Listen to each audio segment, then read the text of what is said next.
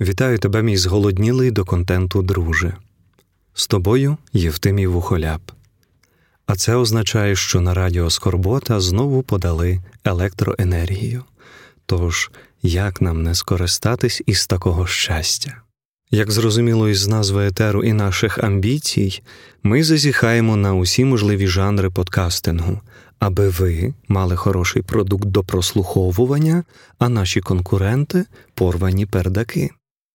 Чому саме ми обрали епістолярний жанр і що на вас очікуватиме у цій серії подкастів?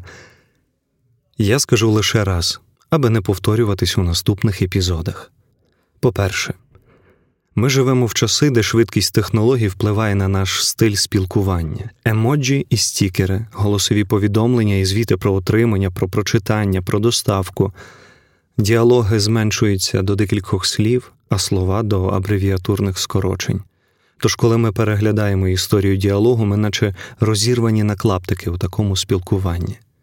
Листи, написані від руки на папері, вже звучить як якась архаїстична дивина із 90-х, коли люди тільки перестали полювати на мамонтів у світерочках бойс і сіли біля печерного вогню освоювати комп'ютери і інтернет. Ось, напевне, в той час ми почали втрачати романтику листування, тижневі очікування на відповідь, і забули, як це, коли у конверт вкладають квітку чи напахнючують лис своїми парфюмами. Можливо, хтось із наших слухачів ще пам'ятає той час, коли ми писали листи до Робіка, аби той е, вислав нам кольорову брошурку від Еммануїлу. Та не будемо давити на ці педалі ностальгії, а краще зануримося у приватне життя видатних постатей, які вміли писати. Історія, як ми знаємо, ще та шлюшенька, тому все циклічне і, надіюсь, трендове. Тож, коли до вінілових платівок ми вже потроху повертаємось і неабияк гучно говоримо про свої колекції та специфіку теплого лампового звуку, хто ж зна, може, і до листування ми так в скорім часі і повернемось. І слухачі нашого радіо будуть вже готові до такого розвитку подій, оскільки наш приватний детектив віднайшла по архівах і погано закритих маєтках цілу фуру листів відомих людей. Тож давайте зануримось у цей жанр під звуки перевертання в гробах відомих класиків. Лист перший. Уявіть собі квартиру, сповнену шумом дітей. З кухні доноситься дзенькіт посуду, булькотіння супів, за стіною чути, як сусіди вправляються у мистецтві сварок, з вулиці гудить автівками та заводами, і на фоні цієї побутової симфонії за столом сидить чоловік і написує от такі рядки. Доброго ранку, Шурочко. Дай губки, а тепер оченята. Цілую. Як ти вчора добрела додому? Не змерзла, не застудилась, як спала, що снилось тобі? Це шматок із суперсекретного листа, дядька якого ви добре знаєте ще зі школи. Класик Укрліту Михайло Коцюбинський. Вмер би ще раз, якби дізнався, що ми знайшли цю записку. Йому тут 42 роки, у нього дружина, четверо дітей і молода коханка Шурочка, який він і пише наступне Нині стоденний ювілей нашого першого поцілунку. Невже він сьогодні залишиться самотнім на вустах кожного з нас окремо? Сто днів минуло, а мені було так добре, що якби все тривало сто літ, не обридло би, я би отримав ту ж радість, те щастя, що і зараз. Мусимо сказати, що Шурочка не знала української мови, і листи Михайло писав російською, але ми вас так мучити не можемо, тому переклали їх. З молодшою на 16 років Олександрою письменник познайомився на роботі. Листи вони таємно залишали у кишені пальта, що висіло в коридорі їхньої контори. З кожного побачення вертаюсь буквально п'яним від щастя. І коли згадую тебе, моє серце наповнюється такою ніжністю, почуттям любові і вдячності. Мені хочеться ще більше цілувати тебе. Пишу мало, та цілую багато. Як почуваєш себе, моє серденько? Поцілуй мене. Люблю, обіймаю до смерті. І до смерті ледь не дійшло, коли їхній роман спалила пані Коцюбинська. Була, напевне, дуже серйозна розмова. Як класику вдалося все зам'яти, історії невідомо. Напевно, все-таки його гіпнотичні вуса знайшли своє застосування у згладжування конфліктів. Та дружину він так і не покинув. От що згодом Михайло пише до коханки. Я відхилився від пояснень ні так, ні ні. Це поки найкраще. На все прийде свій час. Звісно, наше кохання має багато печального. Щодо мене, то я ціную те щастя, що маю. Вже писав тобі якось, що я навіть відмовився від надії володіти тобою. А це, повір мені, страшно важко. Але я все одно не вважаю себе нещасним. Роман Коцюбинського з його Олександрою тривав 10 років і майже 300 листів аж до самої смерті письменника. За цей час він створив свої кращі твори, першою читачкою яких часто була його коханка Шурочка, а вже потім ми на шкільних уроках літератури. Цілую тебе незліченну кількість разів. Кожен пальчик другої ручки цілую. Люблю тебе, моє щастя. Будь здорова і бережи себе, серце моє. Не забувай мене. Твій. Коцюбинський писав листи і до своєї дружини. Правда, листи до коханки і до дружини мало чим відрізнялись, окрім того, що до дружини він писав українською. Кого ж він любив більше? Нам невідомо. Пам-пам-пам. Вчимося разом писати листи на прикладах відомих людей. Ти слухаєш Радіо Скорбота. Гайда до наступної історії. Невелике курортне містечко високо в горах. За вікном у всій красі біснується нічна живність, не чути жодного міського шуму, тільки природа, яку почасти перебиває нова композиція із вінілового програвача. Саме зараз лунає пісня Коула Портера «I got you under my skin». І кожного разу, коли затихає програвач, думки стаються такими рядками.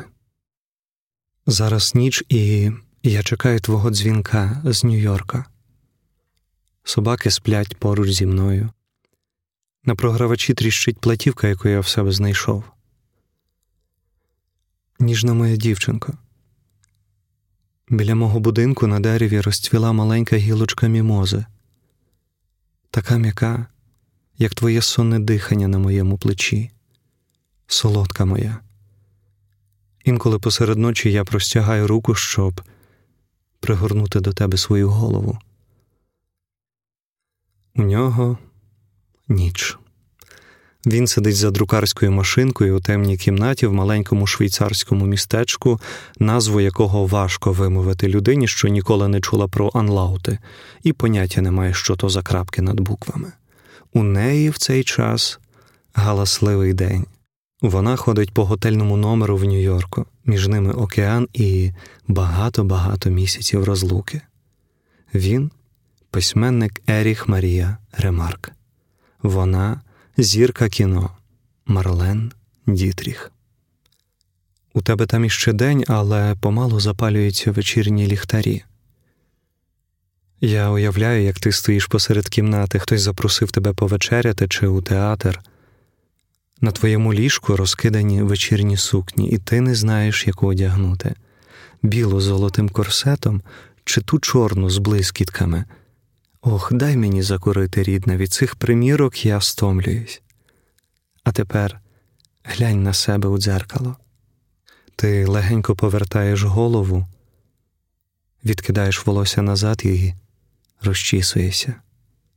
У них був кіношний початок стосунків, обидва молоді, відомі і багаті, кращі ресторани, тусовки у вишуканих товариствах, лакшері курорти Європи.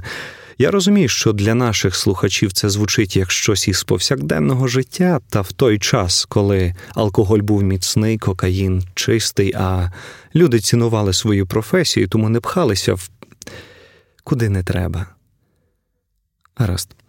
Дітріх в той час вирушає робити кар'єру в Голівуд, і у них починається роман в листах, рядки з яких вашій увазі репрезентує Радіо Скорбота.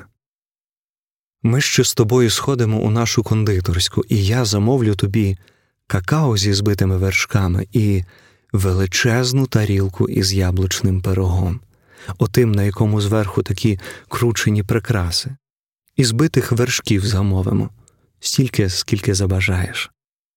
З часом Ремарку починає рвати дах від розлуки. Він пише коханій довгі і ніжні листи.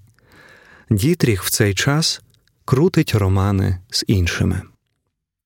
Золота моя дівчинко з вузькими скронями і очима кольору моря. Скажи, ти тепло одягаєшся, коли виходиш з дому? Хтось дбає про тебе.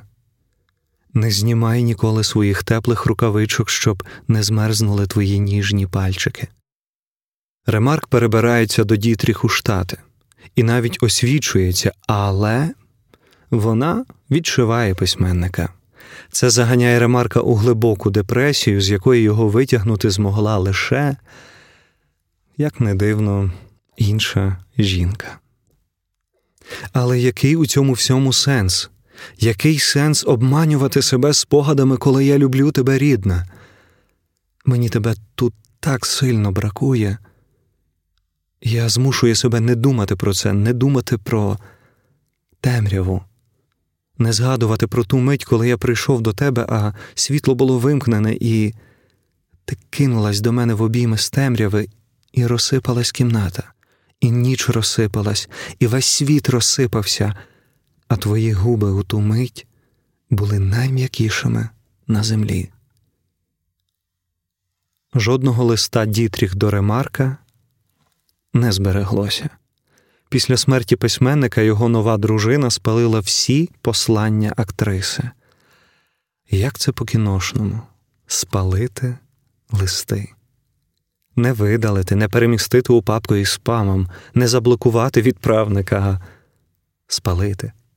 І коли необ'ємне відчуття любові, запаковане у конверті, перелітає не один континент чи океан то як же тоді долітають листи до коханих саме з таким наповненням? Уявіть, відень, маленька душна кімната у старому будинку недалеко від університету. Біля вікна сидить Іван Франко і розгнівано строчить листа дружині Ользі. Щодо грошей і книжок, ти досить непотрібно читаєш мені нотацію. Я ж не просив твоїх грошей, а своїх зароблених, і коли переплітаю книжки, то також не для самої потіхи, а щоби не псувались. А говорити мені о відніманні хліба у дітей за переплетів книжок ти не маєш права.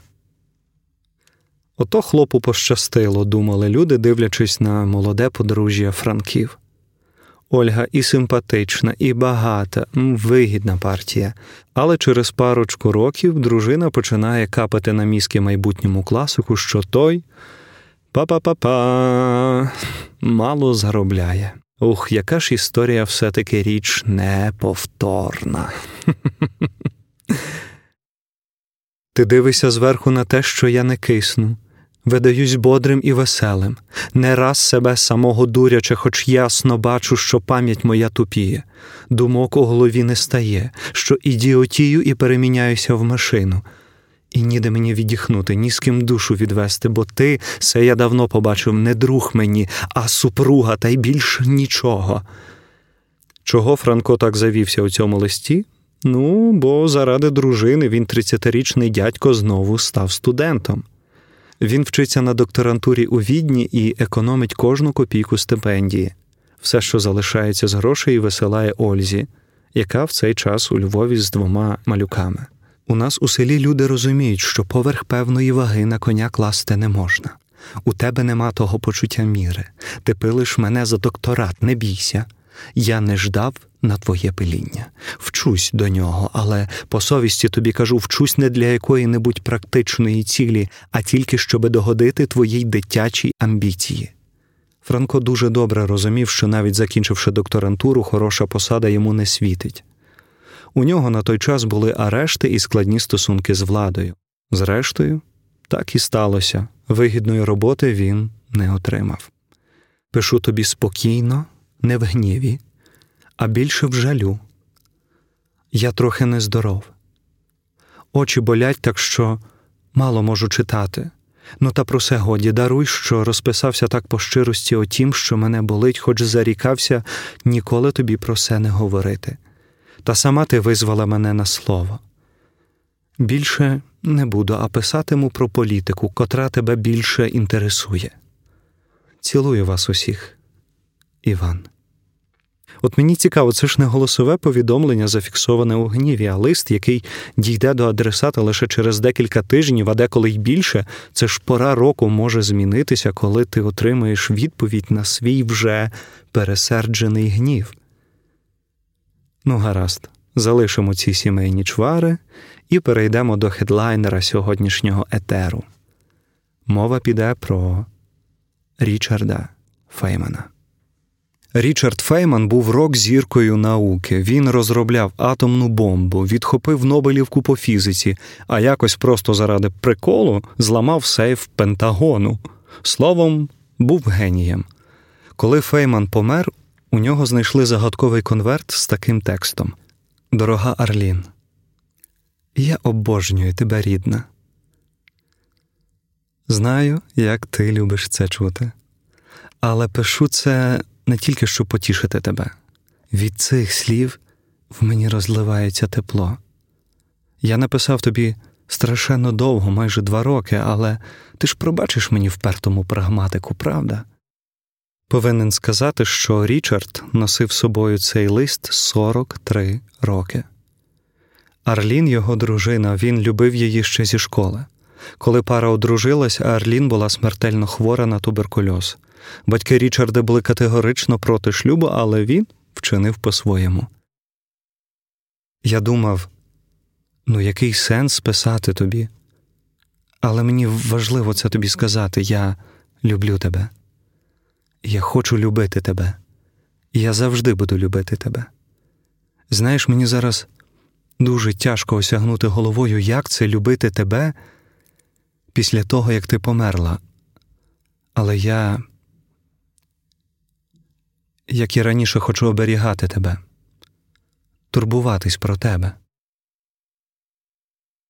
Хоч Арлін майже весь час проводила в лікарні, вона постійно щось вигадувала для Річарда і дуже багато жартувала. Річард кохав її і страшенно любив усі ці вигадки і ігри. Вони прожили разом зовсім мало. У 25 років Арлін померла, а нам, в підтвердження великої любові, залишились ось ці рядки. Хочу, як раніше, говорити з тобою про свої проблеми. Ми ж могли б зараз так багато почати шити одяг, чи вчити китайську, чи купити кінопроектор, а сам я сам не можу. Ти була головним генератором ідей і натхненницею всіх моїх пригод. Коли ти хворіла, так хвилювала, що не можеш турбуватись про мене, не треба було тривожитись. Я завжди казав, що люблю тебе просто за те, що ти є. І зараз розумію я це як ніколи. Ти вже нічого не можеш мені дати, але я люблю тебе так сильно, що ніколи не зможу покохати ще когось, тому що навіть мертвою ти краще за всіх. Знаю, ти скажеш, що я ідіот, скажеш, що не хочеш стояти на шляху мого щастя, але у мене є тільки ти. Ти справжня.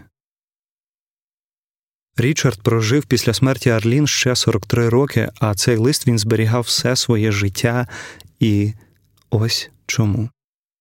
Моя дорога Я обожнюю тебе, рідна. Я люблю свою дружину.